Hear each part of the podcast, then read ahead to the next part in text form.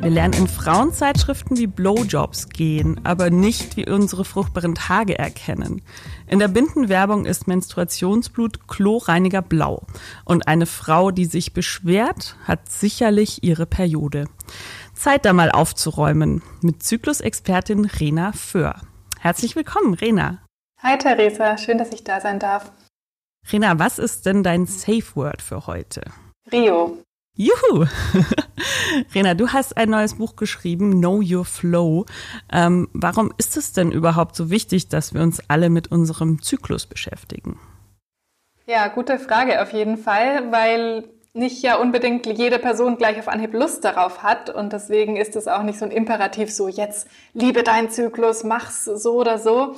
Aber ich glaube zumindest so eine gewisse Reflexion darüber tut einfach gut, um dann den eigenen Zugang dazu zu finden. Das, also es ist einfach etwas, was wir ja nicht abstellen können, also je nachdem vielleicht, welche hormonellen Verhütungsmittel man nutzt, aber wir haben diesen Zyklus und er beeinflusst uns doch auf die eine oder andere Weise in der Energie, in der Stimmung oder auch einfach mit Symptomen, die man dann vielleicht prämenstruell oder während der Menstruation hat.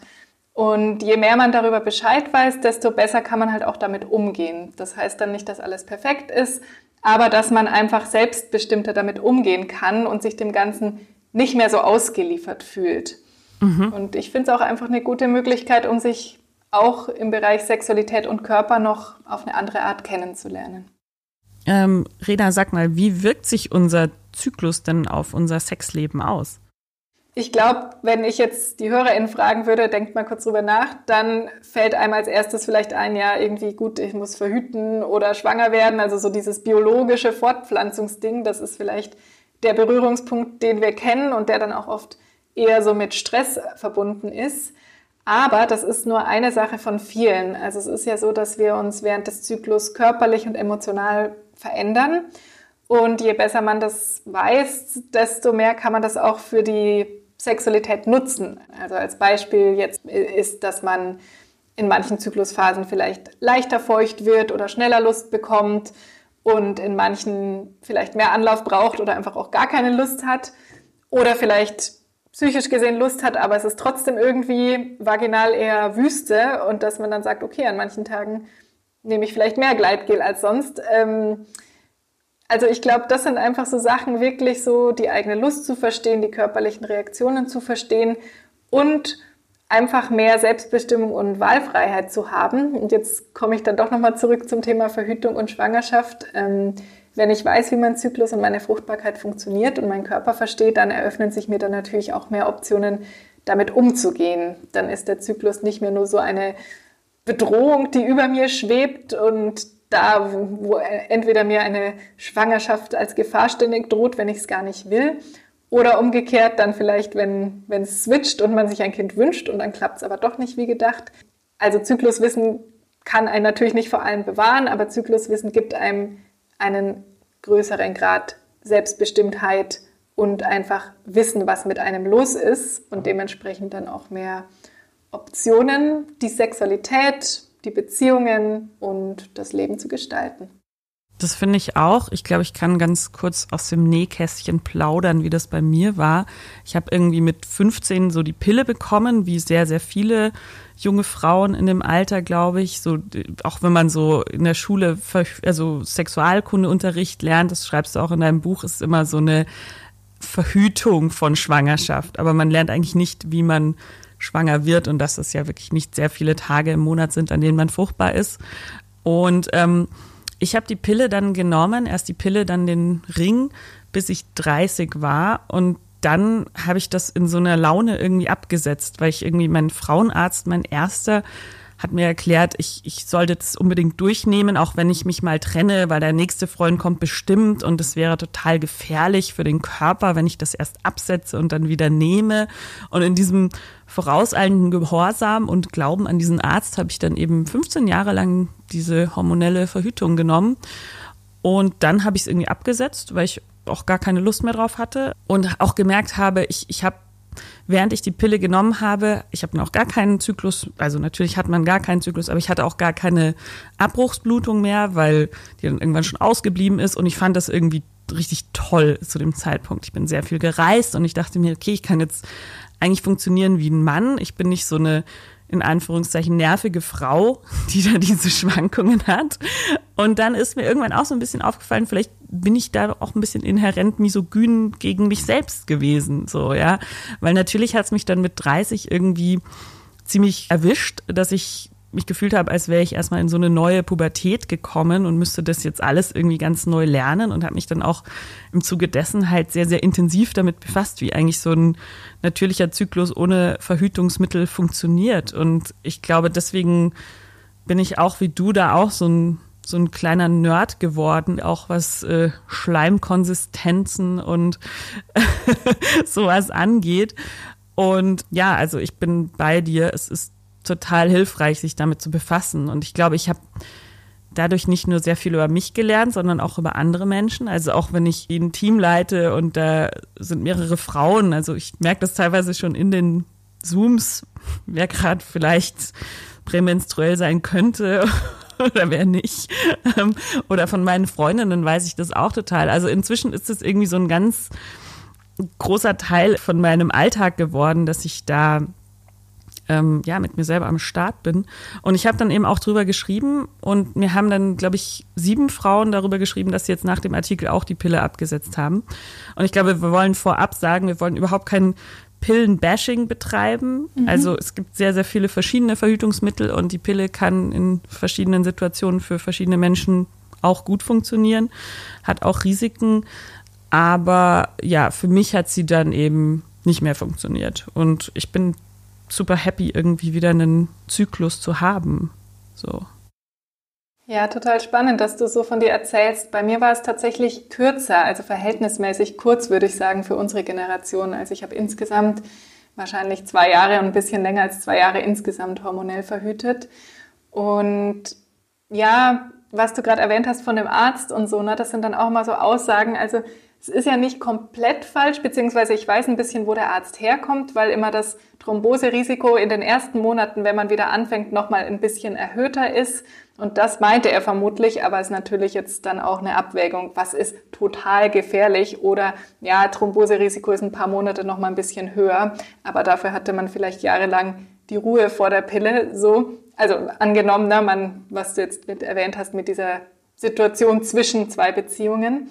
Oder wenn man, wenn es einem dann so geht wie dir und man halt andere Lösungen findet und sie dann eigentlich gar nicht mehr nehmen muss, möchte. Also das kann ich auch nochmal bestätigen, dass es hier nicht um ein Bashing geht und dass es auch durchaus sein kann, dass man sich irgendwann wieder für hormonelle Verhütung entscheidet, weil es halt passt oder auch vielleicht jetzt gerade zuhört und denkt, ja, interessant, aber ich habe ja meine Pille und für mich ist das das Richtige. Und das ist absolut okay. Ich glaube, es geht uns einfach um informierte Entscheidungen und so ein bisschen mehr Körperwissen zu verbreiten. Voll. Ich glaube, was auch in meiner Story so ein bisschen drinsteckt, ist eben dieses, was viele Frauen erleben und was ich auch viel berichtet kriege, dass dann eben ÄrztInnen da so eine bestimmte Meinung haben. Und ähm, warum denkst du, wird Frauen so oft diese Mündigkeit über den eigenen Körper auch so ein bisschen abgesprochen? Hm. Erlebst du das auch? Ja, ich glaube, da spielen viele Sachen rein. Also erstmal, als du jetzt gesagt hast, warum Ärzte und Ärztinnen generell so oft Richtung Pille erstmal das vorschlagen, das sage ich jetzt vielleicht noch erstmal, bevor ich auf das Thema mit der Mündigkeit absprechen eingehe. Es ist halt medizinisch gesehen, aus der medizinischen Sicht, aus dem Gesundheitssystem her, erstmal eine einfache Lösung. Ne? Das Ziel ist irgendwie Patienten, PatientInnen zu haben, die möglichst äh, wenig Beschwerden haben. Jetzt, falls jemand vorher starke Menstruationskrämpfe hat und sicher verhüten. Und das funktioniert ja dann relativ unkompliziert, zumindest oberflächlich betrachtet. Und ich glaube, deswegen ist es dann aus Medizinersicht im Gesundheitssystem, wo man jetzt auch nicht wahnsinnig viel Zeit pro Patientin hat, ist das halt aus Ärztesicht sinnvoll und auch wirklich wenig Zeit, um halt über so viele verschiedene Methoden aufzuklären. Trotzdem ist es nicht nur das System, glaube ich, oder diese knapp bemessene Zeit, sondern wirklich auch so ein Thema, wie ernst nehmen wir Frauen und ihre Gesundheit. Ne? Und wie man auch sagt, ich weiß nicht, wo das Zitat herkommt, aber Frauen sind halt keine kleinen Männer. Und ähm, dass halt, ja, jetzt, wenn man mehr zur Gendermedizin hört, dass halt viele Beschwerden einfach wenig ernst genommen wurden und Periodenschmerzen, ja, ist halt so und dann hier gibt's doch eine Tablette dafür, Nebenwirkungen, ja, muss man halt dann irgendwie gucken, welches Übel man wählt. Warum wird Frauen da so die Mündigkeit abgesprochen? Gute Frage, es ist halt am Ende doch wieder das Patriarchat, denke ich mal. Mhm.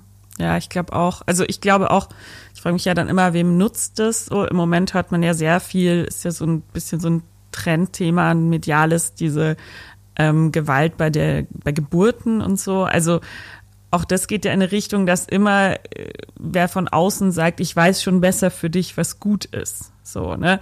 Und klar, ich war irgendwie Anfang 20, wie mir der Arzt das gesagt hat, und natürlich willst du da nicht deinen deinen unkontrollierbaren Körper irgendwie riskieren, sondern wenn der das sagt, dann macht man das so, ja. Aber ich finde auch eben eben wichtig, sich immer wieder daran zu erinnern, dass ÄrztInnen auch nur Menschen sind. Und ich glaube, bei dem war auch so ein bisschen, der hat das halt auch einfach, ich glaube, der hat mich schon auf die Welt gebracht, so, ne? Der war einfach schon richtig alt und mhm. hat dann auch irgendwie seine eigenen Infos nicht mehr so geupdatet irgendwie. Der dachte sich, ja, das hat vor 20, 30 Jahren schon gut funktioniert bei Frauen, dann wird die sich ja wohl nicht jetzt beschweren irgendwie, ne? Genau, und es, das, ich glaube, es gibt noch zwei Argumentationslinien, die auch noch reinspielen in Bezug auf hormonelle Verhütung. Das eine ist, dass dann oft gesagt wird, na ja, also eine Schwangerschaft birgt ja viel mehr Risiken als die Pilleneinnahme in, in Bezug auf Thrombose, auf was weiß ich, auf Sterben bei Geburt jetzt im schlimmsten Fall, ja. Und auch das ist, ist ja nicht falsch. Ja, eine Schwangerschaft ist ein Risikozustand auf jeden Fall. Aber das würde ja heißen, dass man wirklich nur die Wahl hätte, zwischen hormonell verhüten oder sofort schwanger zu werden. Und, na, und, und so ist es halt nicht, zum Glück heutzutage zumindest. Ich glaube, das ist noch so die eine Linie, was manchmal argumentiert wird. Und ja, und dann natürlich genau, dass manche Ärzte, Ärztinnen zum einen sich vielleicht nicht so updaten, zum anderen aber auch jeder Facharztbereich ist ja in sich nochmal irgendwie total vielfältig und viele machen dann vielleicht die Weiterbildung in der Klinik, also die Facharztausbildung, dann können sie vielleicht einen tollen Notkaiserschnitt machen, aber Verhütungsberatung war dann gar nicht groß, großartig Teil der Ausbildung. Das muss man auch bedenken. Also man hat manchmal, glaube ich, als Laie so die Vorstellung, der Arzt oder die Ärztin muss automatisch mehr wissen als man selbst, aber die müssen ja ein sehr breites Spektrum abdecken. Und können auch irgendwie gar nicht jetzt über vielleicht über jede Pille oder jedes neue, neu geformte Diaphragma up to date sein. So. Ja, und das erwarte ich auch nicht, aber das halt eine gewisse Offenheit und Empathie gegenüber den PatientInnen kann man halt schon erwarten, finde ich. Ja, ich glaube schon. Inzwischen gibt es ja auch einfach im Internet sehr viele gute Infos und jetzt haben wir auch dein neues Buch Know Your Flow. Du bist ja schon eine Verfechterin der, man nennt sie jetzt altmodisch Temperaturmethode. Kannst du dazu ein bisschen was grob erklären? Sehr gern, genau. Kleine Korrektur oder kleine Ergänzung ist, dass es symptothermale Methode eher das ist, was ich vertrete, ist natürlich auch wieder so ein mhm. technischer Ausdruck, wo man erstmal denkt, was ist das denn jetzt? Und aber da steckt eben Temperatur drin, ne, wegen Thermaltemperaturmessen und um die aber noch sicherer zu machen, angenommen, dass man sie zum Verhüten nutzen möchte, würde man eben zusätzlich zur Temperatur auch noch den, entweder den Cervixschleim beobachten oder die Veränderungen des Muttermunds. Das klingt immer alles so ein bisschen abgefahren und ist es vielleicht am Anfang, aber dann mit der Zeit eigentlich nicht mehr. Wie kann ich die Methode kurz umreißen? Also das Grundprinzip dahinter ist, dass, wie du ja am Anfang schon gesagt hast, dass es nur circa sechs Tage pro Zyklus gibt, an denen tatsächlich eine Befruchtung und eine resultierende Schwangerschaft möglich wäre. Die Frage ist halt nur, wie soll man diese Tage rausfinden? Und mit einem Kalender und mal ein bisschen rumrechnen funktioniert das nicht so zuverlässig, weil der Eisprung und die fruchtbaren Tage sich halt jeden Zyklus neu entscheiden. Und aus dem Grund denken dann auch viele, ja, dann kann ja generell so eine Körperbeobachtung nicht funktionieren. Und das stimmt aber eben nicht. Denn wenn ich jetzt meinen Cervixschleim beobachte und meine Temperatur messe, dann mache ich das jeden Zyklus neu und prognostiziere auch nie so, dann und dann wird mein Eisprung eintreten, sondern ich bestätige eigentlich erst, wenn der vorbei ist. Denn rund um den Eisprung, meistens kurz eine Nacht, steigt die Temperatur an. Wir haben dann Progesteron, das ist ein Hormon, was die Körpertemperatur etwas erhöht. Und das heißt, wir haben so zwei Temperaturniveaus, ein etwas niedrigeres, ungefähr bis zum Eisprung, und ein etwas höheres für den Rest des Zyklus.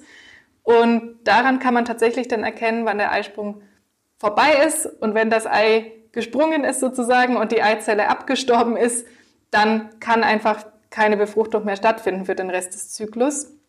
Und um halt noch Fehler auszuschließen oder noch eine doppelte Kontrolle zu haben, checkt man dann noch, mit dem Cervixschleim zusätzlich. Und Schleim hast du ja auch schon erwähnt. Und da ist es eben so, dass das, was wir umgangssprachlich als Ausfluss bezeichnen, auch die Konsistenz und die Beschaffenheit und Farbe während des Zyklus verändert, je nachdem, welches Hormon, ob wir gerade mehr Östrogene haben oder Progesteron. Genau, und da könnte man jeden Zyklus dann neu ablesen, wann man vermutlich fruchtbar ist und wann es dann wieder endet. Und wenn man sagt, boah, ey, zum Verhüten möchte ich das nicht gleich haben, dann ist es halt einfach auch eine coole Art, den Körper mal kennenzulernen und da mitzugehen, ohne dass man, also man kann ja trotzdem Kondome oder andere Methoden benutzen. Also man kann es zur Verhütung nutzen, zum Körper kennenlernen oder falls man halt einen Wunsch hat, schwanger zu werden, ist es natürlich auch wieder praktisch. Ich bin ja großer Fan von den ganzen Schleimbeschreibungen in deinem Buch. Ich glaube, die poetischste Stelle ist, wie du irgendwie über die Bravo Girl und wie die Extras vorne auf dem Heft angeklebt waren mit diesem kleinen Schleimpfropfen und wie der gar nicht so viel anders ist als der, den man dann manchmal in sich findet. Also wenn ich mit Freundinnen spreche und die fragen mich, oh, ich weiß nicht, bin ich jetzt fruchtbar? Dann stelle ich immer die sehr vereinfachte Frage, ist es gerade Eiklar oder eher Hüttenkäse? Kannst du vielleicht noch ein bisschen mehr über, über Schleim und worauf man beim Schleim achten soll sprechen? Ich spreche so gern über Schleim. ja, ich auch. Ähm, und ich finde es auch cool, das mal ein bisschen so rauszuholen aus der Ecke, dass das alles ganz eklig und schrecklich wäre, weil es ist halt tatsächlich so, dass für eine natürliche Befruchtung man diesen Cervix-Schleim heißt es eben braucht tatsächlich. Also wenn man jetzt halt in dem Fall, dass man das möchte, ist es tatsächlich, also es geht ums Spermium, es geht um die Eizelle, aber um das, damit das Spermium zur Eizelle schafft, braucht es eben diesen fruchtbaren Cervixschleim tatsächlich auch dazu. Und deswegen habe ich, glaube ich, auch im Buch den Vergleich irgendwann gezogen, wenn man den Cervixschleim so peinlich findet, ist es auch so ein bisschen wie wenn man sein Ejakulat peinlich finden würde. Das heißt jetzt nicht, dass wir ab morgen uns äh, das alle abfeiern müssen, ne, weil das ist ja auch nicht so, dass man das von heute auf morgen alles ändern kann, was einem so erzählt wurde, aber zumindest mal als Reflexion, dass das wirklich nicht nur ein normaler, sondern sogar ein gesunder und wichtiger Teil ist. Im Hinblick auf Fruchtbarkeit aber nicht nur, es hilft auch der Vagina eben, sie zu befeuchten. Der Cervixschleim, um den es jetzt da hauptsächlich geht, das ist eben ein Sekret, was aus dem Gebärmutterhals runterfließt in die Vagina. Also es ist nicht das gleiche wie die Erregungs Feuchtigkeit, die ja auch entsteht, die entsteht so in den Vaginalwänden direkt. Das ist was anderes. Und vielleicht fängt es jetzt da schon an, wie kann ich das überhaupt unterscheiden, beides? Hm, soll ich dazu vielleicht was sagen? Sehr gerne. Okay, super. Ich fange mal beim Erregungsschleim oder Erregungsflüssigkeit an. Das ist so das, was wir als, als klassisches Feuchtwerden kennen oder wo dann auch früher in Sexualkunde oder Bravo so die Scheide wird feucht, damit der Penis in sie eindringen kann. Nur deswegen. nur deswegen und nur dann bitte, weil andere Schleim ist dann doch nicht immer so geheuer. Ja. Nee, also natürlich nicht so auf die Art das zu framen. Aber also tatsächlich ist eben diese, diese Erregungsfeuchtigkeit ist etwas, was in den Scheidenwänden oder in den vaginalen Wänden entsteht ähm, als Antwort auf irgendeine Art von Stimulation. Kann auch einfach erregende Gedanken oder so sein und physische Stimulation oder beides. Stimmt auch nicht immer damit überein, was man tatsächlich gerade an Erregung wahrnimmt und sagt, boah, ich habe jetzt Lust, also das muss nicht immer gleich sein, aber es ist erstmal eine körperliche Reaktion auf Erregung oder auf einen Reiz. Und dieser Schleim oder diese Flüssigkeit verändert sich auch nicht im Aussehen während des Zyklus. Also das ist immer eher klar, transparent, kann man so ein bisschen dehnen, ist aber auch so ein bisschen dünnflüssiger. Und kann manchmal, wenn man nahe des Eisprungs ist, aber leichter und schneller produziert werden, weil das Östrogen ihm hilft, aber es verändert sich jetzt nicht so im Aussehen. Genau. Und das wäre das eine. Und das andere ist eben der Cervixschleim. Umgangssprachlich sagt man eben auch so täglicher Ausfluss. Und der macht wirklich so eine Verwandlung jeden Zyklus durch. Also während der Periode kann man ihn erstmal nicht wahrnehmen, weil eben die Blutung stattfindet. Danach ist er tendenziell vielleicht ein paar Tage noch gar nicht beobachtbar oder halt eher so zäh, fest, weiß. Und je mehr Östrogen dann im Körper ist, desto flüssiger wird er und dann wird er eben auch sehr dehnbar klar. Und da, wo du jetzt das mit dem Thema Eiklar genannt hast, das ist ein häufiger Vergleich oder auch so das äh, Extrakt aus Aloe Vera kann man auch manchmal als Beispiel nehmen oder aus Leinsamengel kann man auch, mhm. habe ich auch schon mal Zervixschleim hergestellt sozusagen, also künstlichen Zervixschleim. Für Veganer. Nach dem Eisprung oder rund um den Eisprung, wenn dann der Hormon, die Hormone wieder umschwingen, dann verläuft diese Entwicklung wieder rückläufig. Ne? Also dass er dann wieder fester wird oder vielleicht auch einfach gar nicht mehr zu sehen ist und das ist so der Zervixschleim. Und das finde ich so krass, weil auf der einen Seite ist das etwas, was wirklich jeden Zyklus stattfindet. Und ich habe das schon früher auch eben bemerkt, wie jetzt mit diesem glibberigen Zeug, was dann zwischendurch aufgetaucht ist. Und ich dachte mir dann immer, ja, was, was ist das denn jetzt? Und in meiner Vorstellung ist es auch total random gewesen, dass es mal einen Tag so war und einen Tag komplett anders. Und dann habe ich gelesen, dass sich das jeden Zyklus gleich verändert und dachte mir, ach, bei mir ist das total kreuz und quer, das trifft sich ja gar nicht zu. Ja, seitdem ich das beobachte, ist mir eben aufgefallen, dass es doch sehr, sehr klar ist, diesen zyklischen Verlauf da zu beobachten. Und dass ich selbst in Monaten, wo ich vielleicht nicht so genau die Temperatur messe, einfach anhand dieser Schleimbeobachtung ungefähr weiß, wo ich bin und ob der Zyklus vielleicht ein bisschen länger diesmal wird oder ob es recht schnell zum Eisprung vermutlich gekommen ist. Ich finde das schön, was du gerade ansprichst. Du hast mich ja auch in deinem Buch interviewt und ich werde zitiert mit so, ich, ich finde mich selbst berechenbarer, seit ich meinen Zyklus auch tracke und mir das aufschreibe. Und ich glaube, das ist genau das, was du auch so ein bisschen beschreibst gerade. Man denkt immer, es wäre so all over the place, aber bei mir, ich habe wirklich die Notizen gemacht. Ich weiß irgendwie an Tag 26 braucht mir keiner blöd kommen, weil dann werde ich sehr schnell irgendwie die Krallen ausfahren und an Tag elf finde ich, dass meine Haare nicht sitzen und das ist wirklich, kann das teilweise auf den Tag genau bestimmen. Also ich habe auch einen Zyklustag, da will ich immer einen Flug buchen und schnell wegfliegen, so, ja. Mhm. Und das ist für mich ein bisschen die Magie von diesem ganzen, sich das irgendwie bewusster machen und tracken. Wobei bei diesen ganzen Apps, da bin ich gespannt, wie du dazu stehst. Es gibt natürlich auch so die Gegenbewegung. Alle setzen jetzt die Pille ab und tracken jetzt ihren Zyklus mit der App. Und was du da eben normalerweise nicht hast, sind halt eben diese Temperaturschwankungen. Die werden ja nicht erfasst von so einem kleinen Gerät, wenn man nicht irgendwie separat Temperatur misst. Und da gab es auch wieder irgendwie so eine Entwicklung, dass es dadurch dann wieder mehr Schwangerschaften auch ungewollt eben gab, weil Leute halt waren so, naja, heute habe ich ja keinen fruchtbaren Tag, dann muss ich ja nicht verhüten. Also wie siehst du das? Total. Also ich sehe das ziemlich ja, gefährlich oder kritisch aus dem Grund, dass genau, wenn eine App keine Körperzeichen anfordert, also keine Temperatur und keinen Cervixschleim, was macht die App dann? Eigentlich macht sie dann die Kalendermethode, von der ich am Anfang erzählt habe.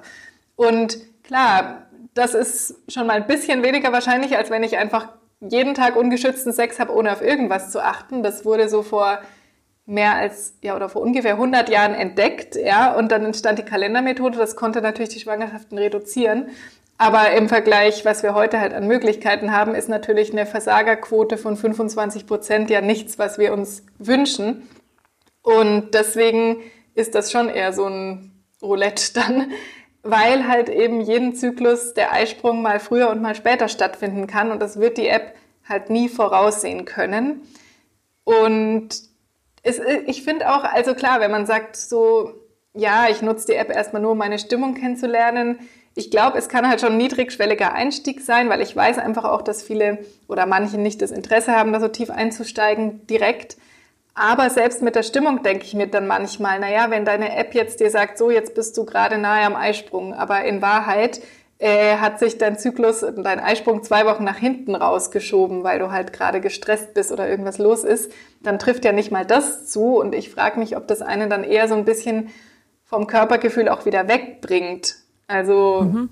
das ist halt auch so ein Ding, was ich sehe, zum Beispiel mit dem, was ich gesagt habe, so mit dieser Zervixschleimwahrnehmung, die ich dann vor kurzem zum Beispiel war ich, war ich eben in, in Brasilien eine Zeit lang und hab dann und bin dann zurückgeflogen nach Deutschland und habe dann einfach gemerkt, okay, bis da irgendwie mal ein bisschen mit Zervixschleim und Feuchtigkeit was in Gang kommt, das hat halt bis zum Zyklustag 18 gedauert, bis da überhaupt mal ein bisschen was losgegangen ist. Und dann wusste ich halt, okay, der Zyklus, der wird länger gehen. Und mhm. genau so war es dann halt auch. Ja, und dann musste ich mich da nicht irgendwie stressen oder, und eine App hätte das halt einfach nicht erfasst in dem Moment.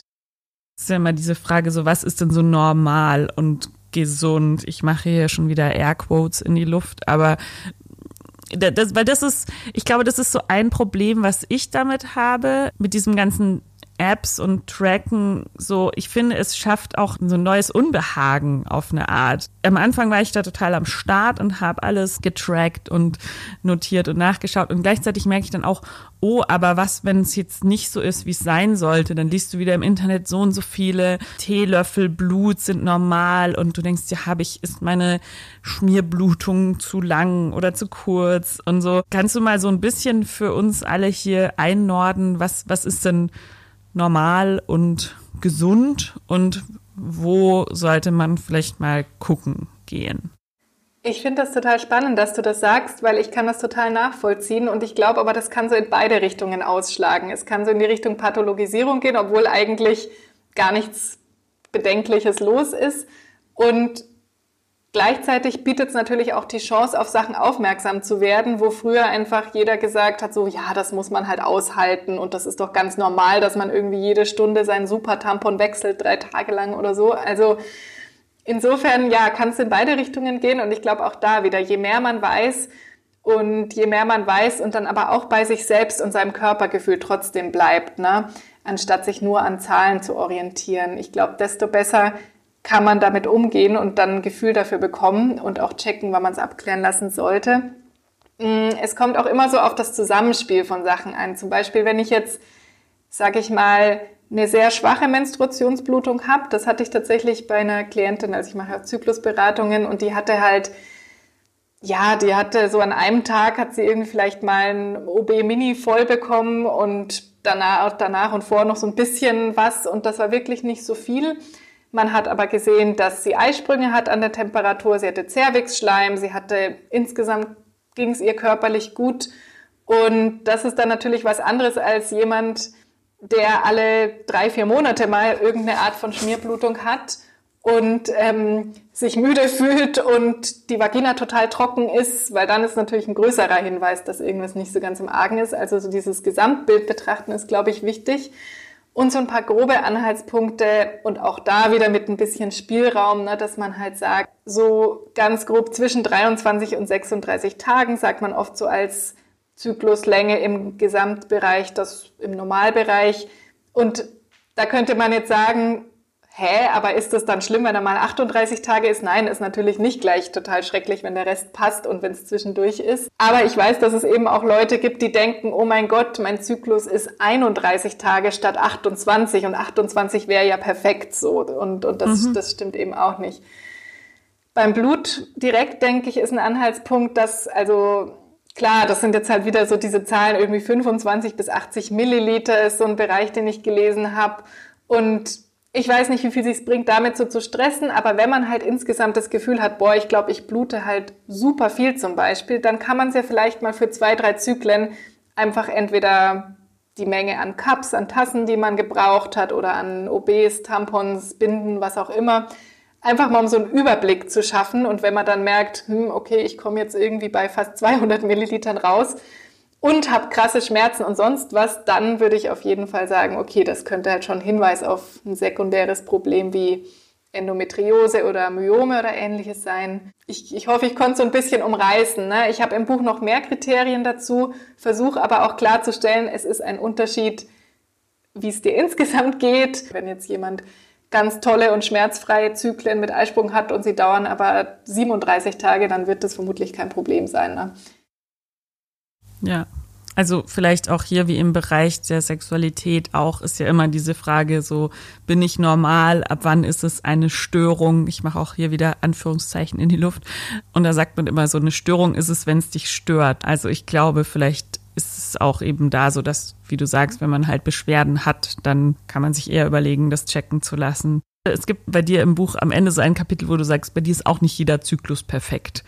Mhm, auf jeden Fall nicht, ja. der, der, hat mich irgendwie sehr entspannt, weil, naja, wir sind beide auch Sexualberaterinnen und haben jetzt wahrscheinlich trotzdem nicht jeden Tag den krassesten Sex der Welt. Und also selbst wenn man sich total viel mit diesen Dingen befasst, ist es jetzt trotzdem nicht immer, ja, Stechuhr, spruchreif, exakt irgendwie, ne? Absolut, genau. Also im, im, im, Bereich Sexualität finde ich das irgendwie noch zutreffender tatsächlich, ne, weil da ja dann auch so viele verschiedene Dinge reinspielen und Sexualität sehr vielfältig ist, was auch tatsächlich der Grund ist, weswegen ich dann eben auch die Weiterbildung zur Sexualberaterin gemacht habe, weil ich finde den Zyklus super toll und spannend, merke aber, dass ich dieses weitere Feld der Sexualität eben auch sehr gern bespreche. Wenn wir über den Zyklus im engen Sinne sprechen und wirklich anhand von Forschung und so weiter gucken, dann ist es natürlich ein medizinisch enger umrissenes Thema. Ne? Und klar, aber trotzdem kann man sagen, ja, gut, vielleicht deuten meine Schmierblutungen auf einen Progesteronmangel hin, ist gut, das zu wissen, aber es ist jetzt gerade kein Riesenthema für mich, ist was anderes als jemand, äh, eine Frau, die gerade versucht, schwanger zu werden. Ja, dann ist es natürlich super, das zu wissen und ernst zu nehmen.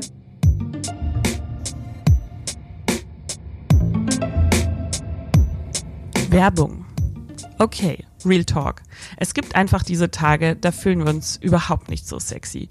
Möglicherweise sind es sogar jeden Monat wieder dieselben.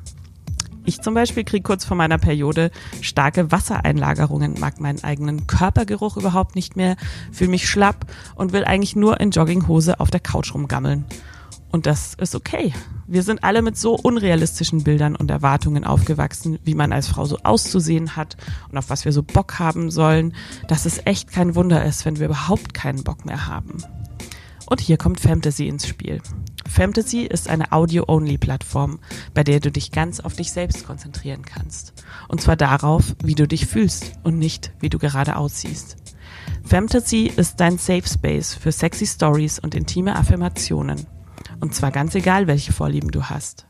Bei über 1500 Audios wirst auch du fündig. Wie sich das anhört? Bitteschön. What did you want? I want your cock in me. Oh, oh, oh, oh my gosh. Well, that's what you want? Yes. Oh, oh, oh, oh my god. Oh, oh, oh, oh. Oh my god. So intense. Oh. Oh. Hm. Lust auf mehr bekommen? Mit dem Code Theresa erhältst du 25 Euro Rabatt, wenn du ein Jahresabo abschließt. Und zwar ganz ohne Risiko, denn die ersten 14 Tage Testphase sind kostenlos. Mit dem Code Theresa, so geschrieben wie mein Name, also TH auf fantasy.com. Und jetzt geht's weiter mit dem Podcast. Jetzt haben wir schon das Thema Sexualität angeschnitten. Dann gehen wir da sehr gerne noch tiefer rein. Erstmal finde ich sehr, sehr schön, dass du ja auch ähm, ein ganzes Kapitel über Selbstbefriedigung geschrieben hast. Magst du dazu ein bisschen was sagen? Was, was kann Selbstbefriedigung in unserem Zyklus? Ja, Selbstbefriedigung ist insgesamt eine super Sache, glaube ich, wissen wir, dass es diverse Vorteile hat von Körper kennenlernen bis Entspannung, bis Schlafen, vielleicht klappt dann auch manchmal besser als Einschlafhilfe, ähm, von vaginaler Durchblutung und so weiter und so fort. Also es gibt viele Vorteile und ich dachte mir, okay, was hat es mit dem Zyklus zu tun oder wie kann sich beim Zyklus auswirken? Und das Erste, was mir dann, was ich schon wusste und dann aber auch, glaube ich, so als erster Suchtreffer oft kommt, ist so, dass es halt auch gegen Periodenkrämpfe helfen kann. Also es beseitigt die nicht unbedingt im Vorhinein, das ist wieder so die Sache, bekämpfen wir das Symptom oder die Ursache, ne? aber es kann halt in dem Moment ja eine Art Schmerzlinderung einfach sein, denn Berührungen sind entspannend, Orgasmen sind entspannend und das funktioniert auch solo. Wenn man darauf Lust hat oder selbst vielleicht, wenn man nicht so wahnsinnig Lust hat, aber jetzt auch nichts dagegen hat, dann kann man das mal probieren. Es durchblutet einfach den Unterleib. Es steht sogar im Verdacht, dass es vielleicht bei Wechseljahresbeschwerden oder halt generell Sachen, die dann vielleicht mit den Jahren so aufkommen, dass es da eben auch eine gewisse Vorbeugung sein kann. Manche sagen sogar, ja, unter der Geburt könnte das ebenfalls förderlich sein und halt auch da die, den Schmerzprozess lindern oder abmildern oder entspannen. Und dann haben wir jetzt gleich das nächste Tabuthema. Mutterschaft, mhm. Geburt, äh, Sexualität. Aber ja, also ich glaube, ich habe das Kapitel auch bewusst eben zur Selbstbefriedigung aufgenommen, weil ich denke, dass es gerade bei weiblichen Personen doch noch irgendwie ein Tabu ist. Wir machen es vielleicht mehr als früher oder als die Generationen vor uns, aber so krass redet man jetzt auch nicht immer drüber. Ja, außer man ist in unserem Beruf, dann redet man den halben Tag darüber. Ja. Aber ja, es ist, es ist echt so. Also, was ich schon an Welten eröffnet habe, indem ich einfach einer Freundin ein Toy geschenkt habe, zum Beispiel. Also, natürlich ist Selbstbefriedigung auch mit der Hand super, aber ich kenne auch einfach viele Frauen, die ihren ersten Orgasmus mit so einem Klitorissauger-Toy hatten überhaupt. Mhm. Auch da, also cool, dass, dass du das machst, ja, oder dass es in dem Fall dazu gekommen ist. Ich habe das auch schon öfter überlegt, weil ich auch wirklich noch einige Frauen, Freundinnen kenne, die halt überhaupt noch nie ein Toy probiert haben. Und natürlich auch hier, ja, wenn man überhaupt keine Motivation in die Richtung hat, dann braucht man sich da nicht dazu zu zwingen oder sollte man nicht. Aber ja. so eine gewisse Neugier mal ähm, kann, denke ich, nicht schaden. Und mir selbst, also wenn ich so an meine eigenen Erfahrungen da zurückdenke, war es tatsächlich auch so, dass ich es mit einer Kombi aus Händen und Toy da dann funktioniert hat besser und mhm. mir das wiederum dann auch später halt beim Sex mit PartnerInnen geholfen hat, weil ich ja dann mehr so erfahren habe, was für meinen Körper funktioniert und der Körper lernt ja auch und merkt sich ja auch, verarbeitet die Reize und dann, wenn man das ein paar Mal gemacht hat und dann prägt sich das ja auch tatsächlich ähm, im Gehirn stärker ein, wie das funktioniert. Ja, und das ist halt ja irgendwie auch eine Art der Selbstfürsorge. Eine der einfachsten Arten der Selbstfürsorge, glaube ich auch. Wie ist es denn in der Partnerinnenschaft? Ich habe ganz viel drüber nachgedacht, weil bei mir war das damals dann auch so, und dann habe ich die Pille abgesetzt und dann war klar, okay, dafür stehe ich nicht mehr zur Verfügung, sondern ab jetzt ist halt Sex mit Kondom angesagt.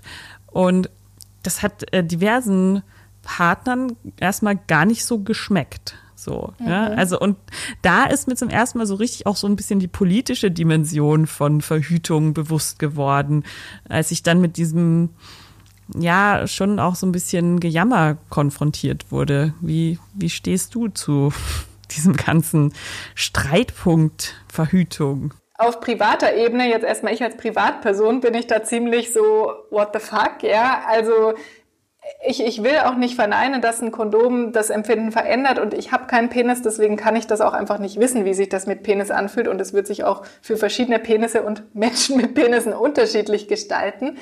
Ich will aber gar nicht verneinen, dass es mit anders ist als ohne und ich kann mir auch vorstellen, dass, dass man das, wenn man den Penis hat, vielleicht den Unterschied stärker merkt als mit Vagina. Weiß mhm. ich nicht, könnte, aber könnte ich mir vorstellen, ja, weil die Vagina halt sowieso feucht ist und der Penis in seiner Hülle dann steckt. Wie auch immer, ja. Aber das eine ist, diese Empfindung nicht abzusprechen und dann aber zu gucken, okay, wie stark fällt das jetzt ins Gewicht im Vergleich zu dem Benefit, den es halt gibt, wenn man die Pille weglässt. Und das ist halt auch einfach, das eine ist ein Medikament, was in den kompletten sensiblen Hormonhaushalt eingreift. Da geht es um Hormone, die in den Eierstöcken produziert werden. Es geht um einen Verbindung von Eierstöcken und Hirnanhangdrüse, also total sensible körperliche Prozesse. Wir wissen, dass hormonelle Verhütung Nebenwirkungen und starke Risiken haben kann. Und das hat dann gegenüberzustellen, wie ja, jetzt bei der Penetration spüre ich jetzt irgendwie ein bisschen weniger. Also das finde ich halt eigentlich total krass, wenn man das mal so gegenüberstellt. Und da spielt so viel rein, irgendwie, dass der Genuss des Mannes höher gestellt wird als der der Frau oder das Wohlbefinden der Frau. Das ist das eine. Das andere ist ähm, auch sehr phallozentriert und penetrationszentriert irgendwie, ja, weil es gibt ja noch viele andere Arten, sich zu stimulieren und was weiß ich, also die meisten Menschen beim Oralsex nutzen dann weniger das Kondom. Klar, wenn man jetzt die Person nicht kennt und sehr auf STIs achtet, ist ja auch gut zu nutzen, aber ich glaube, in der Realität und in der Wirklichkeit haben viele Menschen halt oral, manuell sich aneinander reiben, ja, diese Dinge ohne Kondom. Also warum fixiert man sich darauf so stark? Und der dritte Punkt dazu, der mich auch noch nervt, ist, dass ich mir denke, wenn ich weiß, ich habe Schuhgröße 42, dann kaufe ich mir keine in 40. Ja, und, und ja. laufe mit drückenden Füßen rum. Und du weißt schon, worauf ich hinaus will. Ähm Dementsprechend wundert es mich sehr, dass an so einem empfindsamen Körperteil wie der Penis sich viele noch gar nicht damit auseinandergesetzt haben, was für eine Größe sie vielleicht haben ob vielleicht eine Marke oder Material besser für sie funktioniert als eine andere, weil das macht schon wirklich einen Unterschied. Also es ja. geht nicht nur um mit oder ohne Kondom, sondern auch welches Kondom ich nutze und ob mhm. das zu mir passt. Ja, das war mein Rant sozusagen. Und dann die Sexualberaterinnen-Sicht ist natürlich schon, dass ich da auch gucken würde, ne, ähm, wenn jetzt ein Paar diese Problematik hat, würde ich da anders und ruhiger rangehen und es können natürlich auch Unsicherheiten hinter diesem Jammern und Motzen stecken. Es könnte auch sein, dass einer denkt, oh Gott, ohne, äh, mit Kondom verliere ich dann vielleicht meine Erektion und kann die nicht halten. Oder was weiß ich. Also es ist natürlich vielschichtiger und auch hier wieder wichtig, wenn eine gewisse Offenheit besteht und man in den Diskurs gehen kann, dann ist das schon mal das Wichtigste und gleichzeitig aber halt auch klar zu benennen, niemand kann dich überreden, dir ein Medikament zuzuführen, dass man da auch so sagt, okay, ich verstehe, wo du herkommst, aber es gibt hier Grenzen. Ja, es geht auch anders. Also ich habe auch schon mit Kondomherstellern zusammengearbeitet, wo man wirklich so ein Messbändchen mitbekommt und seinen eigenen Penis. Es geht nämlich nicht um die Länge, wie viele Menschen vielleicht denken. Es ja, wir leben ja in einer Welt, wo es immer viel um Größe geht, aber es geht eben nicht um die Länge, sondern um den Umfang des Penis beim Kondom und ähm, ja, auch, auch damit kann man dann experimentieren. Also es gibt meistens auch wie bei Schuhgrößen, mal passt die eine besser, mal die andere und die bisschen größere macht dann, dass man noch besser durchblutet ist und die eine kleinere macht, dass man vielleicht nicht so schnell zum Orgasmus kommt als äh, Mann oder Mensch mit Penis. Und für mich ist das auch ein bisschen so ein Symbol von einem Männer haben da vielleicht noch ein bisschen was aufzuholen. Also Frauen, wir befassen uns jetzt irgendwie mehr mit unseren Körpern und was uns gut tut und was wir wollen. Und Männer vielleicht noch nicht so sehr. Für sie gibt es nur das eine Kondom. Und ja, ich glaube, jemanden da ranzuführen und zu sagen, guck mal, es gibt aber zumindest zehn verschiedene Größen, ist schon dann auch gut, weil auch Penisse sind vielfältig und wir können uns dieser Vielfalt, glaube ich, widmen. Wie du ja sagst, es gibt das Internet und wir sollten es noch mehr nutzen, glaube ich, um uns unsere Informationen zu beschaffen, weil die Infos sind da, aber so ein bisschen zumindest Google bedienen ist dann ganz gut. Du schreibst ja auch über eine zyklusbewusste Beziehung. Das fand ich sehr, sehr schön. Kannst du ein bisschen erklären, was eine zyklusbewusste Beziehung ist?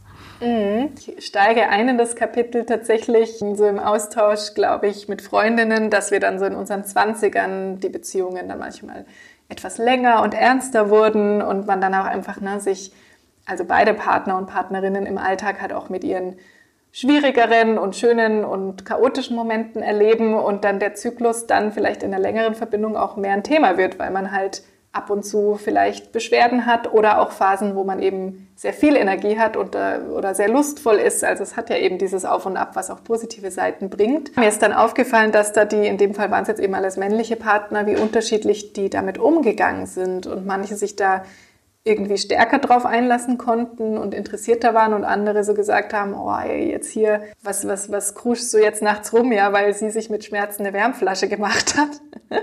was ich dann sehr unempathisch fand, ja. Ich finde, dass eben so die Beschäftigung mit dem Zyklus wirklich eine Achtsamkeitspraxis ist, ja. Erstmal mit sich selbst, aber auch eine Einladung vielleicht für Partner, weil so, na, wenn man da auf die Stimmung ein bisschen guckt, dann ja, das ist einfach eine achtsame Art, damit umzugehen und vielleicht auch Muster zu erkennen. Und ich finde sogar, dass es auch für, für Männer oder eben alle Personen, die keinen Zyklus haben, auch eine Einladung ist, um mal zu reflektieren, okay, ich erlebe das vielleicht an meiner Partnerin und ich habe zwar jetzt keinen Menstruationszyklus, aber ich habe so einen gewissen Tagesrhythmus, wo meine Energie schwankt oder ich reagiere aufs Wetter oder einfach ich entwickle überhaupt mal ein Bewusstsein, dass halt Menschen nicht linear immer genau gleich funktionieren und dass es halt mit dem Menstruationszyklus vielleicht noch deutlicher ist und man da auch darauf eingehen kann und gleichzeitig aber halt beide Partner ein bisschen achtsamer mit sich sein können. Und dass es eben eigentlich die Beziehung vertiefen kann und das Verständnis gegenseitig erweitern und nicht nur wieder so diese Klischees wie Schreckgespenst PMS, wenn die Partnerin durchdreht. und solche unheilvollen Überschriften. Ja. Schreckgespenst PMS, ähm, super Thema. Zyklus und psychische Gesundheit. Ich habe heute früh schon in meine Freundinnen-Chatgruppe geschrieben, ich interviewe heute noch eine Zyklusexpertin, die hat in ihrem Buch geschrieben, Sie hat mal geweint, als sie einen Brief von ihrem Optiker bekommen hat, der sich für ihre Treue bedankt und dass ich das extrem fühle. Und die Antwort war, ja, ich fühl's, ich fühl's auch. Ja. Also. Das ist so witzig, ja. Also das war echt so ein Punkt, wo ich mir dann auch dachte, was geht jetzt mit dir ab? Aber auch das ist irgendwie ja so, dass man auch einfach dann, man kann ja dann gleich danach, man lacht dann irgendwie auch darüber, ja. Und ich, ich glaube, das ist auch so eine Art, liebevoll mit sich zu sein und so auf sich selbst irgendwie mit so einer liebevollen, humorvollen Art auf sich selbst zu blicken. Und ich habe eben diese Anekdote von mir erzählt und ich erinnere das noch wie heute. Und gleichzeitig habe ich das dann mal auf Instagram geteilt und dann kamen halt andere Beispiele. Und ich glaube, fast jede Frau, die du fragst oder irgendwie jede menstruierende Person, wie auch immer, hat, ähm, wird irgendeine Geschichte hervorzaubern, wo sie aus einem ungewöhnlichen Grund emotional wurde oder geweint hat. Jede andere Frau sagt so, ja, logisch, kenne ich. Mhm. Und ich glaube, es ist wirklich, also ich finde es eigentlich schön, diese Anekdoten zu sammeln, wegen was man so, so weint. Total. Und auch da, aber gleichzeitig gehen dann schon wieder so die Alarmglocken an, ne, dass man so denkt, oh, halten einen dann äh, Männer tatsächlich für total verrückt jetzt. Ja, und dann denke ich mir so, naja, aber Männer liegen schreiend auf dem Boden, weil das Fußballteam verliert, um jetzt sehr geschlechterstereotyp zu sprechen. Ja, also kann auch eine Frau emotional beim Fußball werden oder ein Mann wegen einer anderen Sache weinen, natürlich. Ne? Aber also generell, dass man halt emotional wird oder vielleicht auch, dass man merkt, okay, meine Emotionalität schwankt und an manchen Tagen bin ich einfach sehr empfindsam. Das ist auch wieder so eine Art der Achtsamkeit und Selbsterkenntnis und vielleicht geht's mir ja dann, also sehr sicher geht's mir dann eben nicht darum, oh, mein, mein toller Optiker, von dem ich meine Brille habe, sondern geht's vielleicht darum, ach ja, vielleicht habe ich eben gerade so das Bedürfnis, dass, dass Menschen mich sehen irgendwie in meiner Loyalität. Vielleicht könnte ich jetzt auch eine Freundin anrufen und ein bisschen unsere Freundschaft Revue passieren lassen und da irgendwie mir Komfort holen. Also es steht ja meistens dann für andere Bedürfnisse. Es ist auch interessant, dann manchmal hinter die Fassade zu gucken. Total. Ich glaube, ich kenne von mir selber das Phänomen, dass ich dann erstmal mich hinterfrage, rege ich mich jetzt auf, weil das schlimm ist oder weil das mein Zyklus ist. Ich frage mich dann immer, nehme ich jetzt meinen Zyklus ernst oder nehme ich die, die äußeren Umstände ernst? Also weißt du, was ich meine? Es ist mhm. oft so eine, so eine Frage, so ist es jetzt wirklich schlimm oder kriege ich meine Tage? Und was nehme ich dann ernst davon? Und wie entscheidest du dich dann oder wie, wie gehst du damit um? Also ich ähm, verfahre schon auch nach der Devise, die du auch in deinem Buch beschreibst, erstmal drüber bluten. Also mhm. ich ähm, weiß schon von mir selbst, dass ich kurz vor meiner Periode dazu tendiere, Sachen eher hinzuschmeißen und ähm, schlimm zu finden, als vielleicht dann drei Tage später. Also ich versuche dann oft so ein, so ein Zeitelement dazwischen zu bringen. Und gleichzeitig schätze ich diese zweite Zyklushälfte auch sehr als ein No-Bullshit-Filter. Also ich reg mich zwar schneller auf, aber teilweise halt auch wirklich berechtigt, weil was wirklich schlimm ist oder dumm von außen. So dieses sich selber immer so ein bisschen mehr noch zu hinterfragen. Ich glaube, das hatte ich früher weniger, als ich noch keinen Zyklus hatte. Mhm. Ja, also für mich, und wir haben jetzt, wir sagen ja ständig Zyklus, Zyklus, ne, und jetzt, um nochmal aufs Wort, tatsächlich, wenn wir uns das Wort anschauen, also Zyklus als ein Kreis, ein Kreislauf, ne, und das finde ich, das ist eben auch für mich halt auch mit allen Abstrichen letztlich eben ein Vorteil ist, dass man eben jeden, ungefähr jeden Monat, je nachdem, ne, so diese verschiedenen Phasen durchläuft, dass es eine Phase gibt, eher so Richtung Eisprung, wo man vielleicht besonders mutig und extrovertiert ist und dann eine Phase, wo man sich wieder so ein bisschen zurückzieht und reflektiert, dann vielleicht eine Phase, wo man einen kürzeren Geduldsfaden hat, aber sich halt auch keinen Quatsch erzählen lässt. Und ja, ich finde das insgesamt ist das einfach ein Gewinn, aber ich verstehe auch, was du sagst, so dass man jetzt überlegt, okay, was, was gewichte ich jetzt wie und na, was nehme ich ernst? Und ich glaube, da hilft auch so dieses Konzept aus der Achtsamkeit, Emotionen vielleicht erstmal die wahrzunehmen, zu benennen und dann weiterziehen zu lassen und dann eben auch mit der Idee, okay, ich schaue mir das in ein paar Tagen nochmal an. Und es sind ja immer verschiedene Faktoren, die reinspielen. Ne? Es, es, kann ja auch sein, dass es wirklich nervig ist und noch dazu nervt es in einer anderen Zyklusphase besonders stark.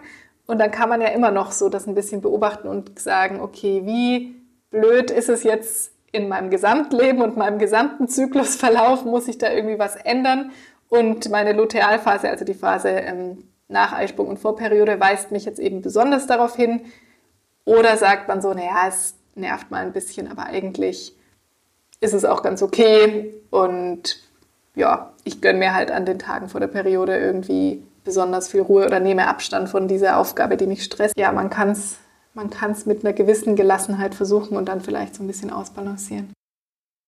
Ich denke mir auch gerade, vielleicht passt es auch ein bisschen zu dem, worüber wir vorher gesprochen haben, dass man halt Dinge mit so ein bisschen Abstand selber auch lustiger findet, so wie dieses Weinen vom, weil der Optiker einem einen netten Brief schreibt. Also ich glaube, das hilft schon wirklich, dass man durch den Zyklus auch merkt, so no feeling is final. Ja, mhm. es äh, kommt immer wieder was Neues und deswegen muss ich vielleicht die einzelnen Gefühle auch nicht immer so ernst nehmen, außer natürlich, sie weisen mich auf was wirklich Gravierendes von außen hin, was ich dann eben verändern kann. Aber ja, vielleicht ist das auch ein bisschen die, die Magic vom Zyklus, dass man halt auch weiß, okay, in einer Woche sieht die Welt schon wieder ein bisschen anders aus. Genau, also es ist irgendwie eine feine Linie, so zwischen ernst nehmen und total reinsteigern. Und es gibt ja auch so Insta-Therapy, ich mache jetzt auch gerade so eher kurz, ähm, wo es dann so all feelings are valid. Naja, manchmal vielleicht auch nicht. Manchmal ist es halt vielleicht auch irgendwie ein Quatschgedanke, den du kurz wahrnimmst und wieder weiterziehen lassen kannst. Zum Beispiel bei mir ist es so, obwohl ich mich so viel mit dem Zyklus beschäftige und meditiere, also ich meditiere jetzt nicht irgendwie jeden Tag super lang, aber so meine paar Minuten schaffe ich normalerweise und trotzdem bin ich halt oft so, gerade so zwei Tage vor Periodenbeginn manchmal so, dass ich mir denke, mein Leben ist irgendwie total scheiße und eigentlich habe ich gar nichts erreicht. Ähm, ja, was halt einfach objektiv gesehen auch nicht stimmt. Und da denke ich mir auch so, nee, der Gedanke an sich ist nicht valide und zutreffend, aber okay, ich, ich habe halt diese Uhr, ich habe halt so ein paar Ängste und vielleicht ist halt dieses berufliche Thema dann gerade eine Angst von mir, wo ich sagen kann, okay, diese Angst kann ich auch irgendwann mal wieder bearbeiten. Ja, so ein bisschen eine Konfrontation mit meinen Baustellen könnte man es vielleicht auch nennen, was halt nicht immer angenehm ist, aber irgendwie auch ein ganz guter Check. Ja. Und differenzieren sollten wir, glaube ich, all das, was wir gerade besprechen und wie es bei uns beiden vielleicht so läuft, eben von PMDS und mhm. tatsächlich mhm. ähm, ernstzunehmenden neurohormonellen Störungen in Bezug auf den Zyklus, falls wir dazu übergehen möchten. Ja, total gerne. Erklär mal auch so ein bisschen die, die Abgrenzung vielleicht.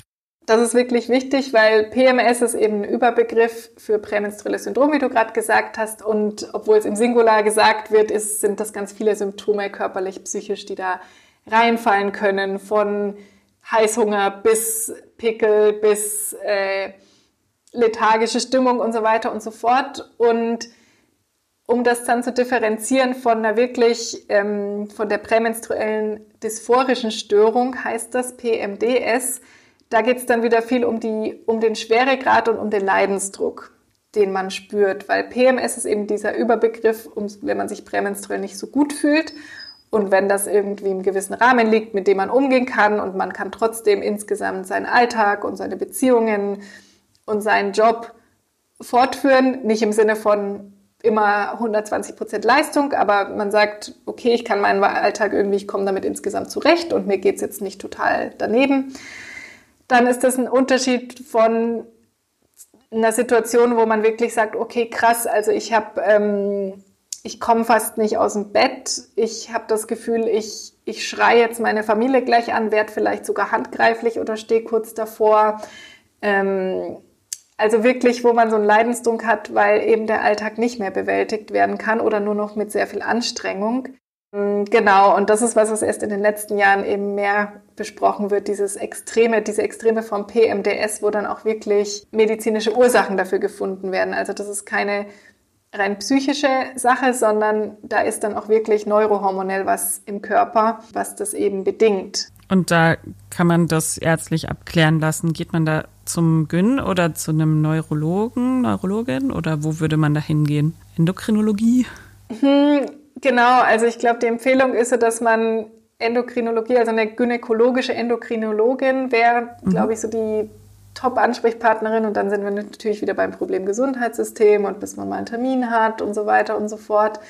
Und deswegen ist es auch da sinnvoll, erstmal wirklich ein Tagebuch zu führen. Da gibt es auch online ein paar Vorlagen. Ich glaube, wenn man googelt PMS-Tagebuch oder PMDS-Tagebuch, wo man dann wirklich für jeden Zyklustag so gewisse Symptome, also da stehen dann eben die psychischen, glaube ich, auch im Vordergrund, wenn ich mich richtig entsinne, und dann die von 1 bis 4 oder was gewichtet.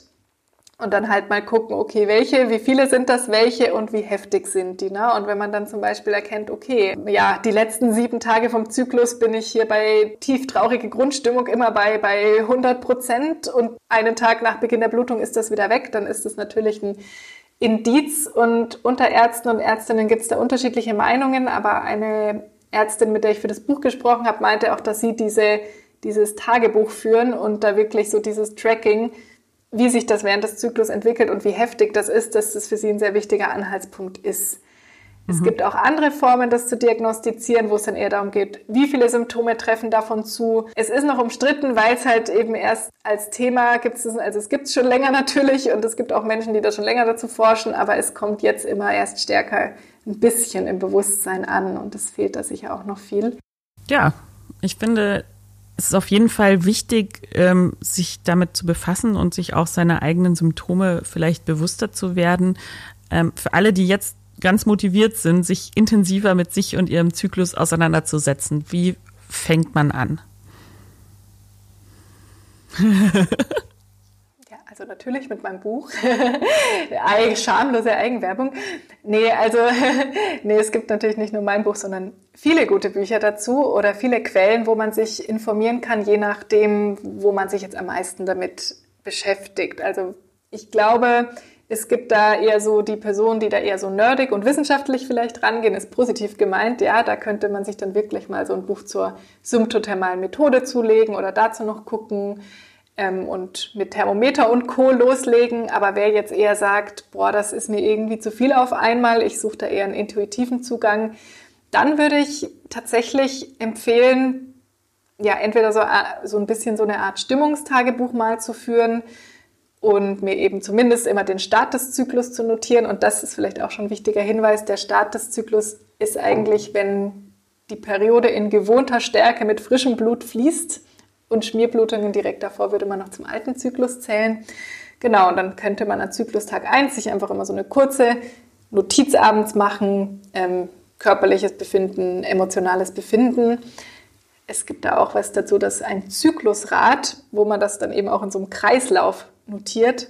Und was ich eben auch noch eine nette Herangehensweise finde und um den Kreis zum, zum Schleim zu schließen, den wir jetzt auch öfter erwähnt haben, also wirklich mal sozusagen, okay, ich check vielleicht nach dem Aufstehen, einmal mittags vorm Klo gehen und abends nach dem Sport oder wie auch immer. Ich fahre mir einfach mal mit einem sauberen Finger so von vor nach hinten zwischen den Vulvalippen durch und schau mal, was ich da finde und wie sich das anfühlt und guck mal ein bisschen nach meinem Zervixschleim, ohne dass ich da jetzt was Krasses rauslesen muss, sondern einfach so ein bisschen einen Kontakt mit der Vulva zu haben und mit dem Zervixschleim. Das finde ich sehr schön. Und ich glaube, was man nie oft genug sagen kann, ist, Schleim in der Unterhose ist was Normales und es hat jede Person mit Uterus mhm. und Zyklus, oder? Ganz genau, ja, tatsächlich. Also es ist, wie schon gesagt, eben auch wirklich etwas, was wichtig für die Gesundheit ist, was auch einfach dem Körper ein, ein Signal unseres Körpers, also und tatsächlich irgendwie auch ein Live-Update in Echtzeit, wie es gerade so steht um unsere Hormone, wo wir uns ungefähr befinden, ob alles funktioniert. Und insofern ist es eigentlich nicht nur was Normales, sondern was Gutes. Ja. Wie war, wie war es in deinem Buch ähm, Reclaim Cervix-Schleim? Ja, genau. Wenn man es dann ausspricht, reimt sich zwar nicht mehr ganz, aber ich finde es trotzdem einen wichtigen Satz. Rena, ohne zu schleimen, danke für dieses wunderschöne Gespräch. Ähm, kauft alle Renas Buch Know Your Flow und folgt ihr im Internet unter Chica Con Ciclo.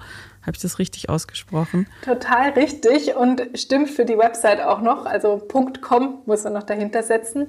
Mhm. Auf Instagram habe ich tatsächlich mich jetzt mal wieder auf Rena Föhr zurückgestellt. Ähm, okay. Aber ich glaube, man wird mich so oder so finden, wenn genau. man mich eingibt. Genau. Ja. Danke, liebe Rena. Danke fürs Zuhören an den Endgeräten zu Hause. Ich freue mich immer sehr, wenn euch dieser Podcast gefallen hat, dass ihr ihn euren Freundinnen schickt, ähm, vielleicht auch dem einen oder anderen Partner, der noch ein bisschen Zyklus-Nachhilfe vertragen kann, ähm, dass ihr ihn bewertet und viele Sternchen verteilt und mir sehr gerne schreibt, was euch daran gefallen hat. Bis bald.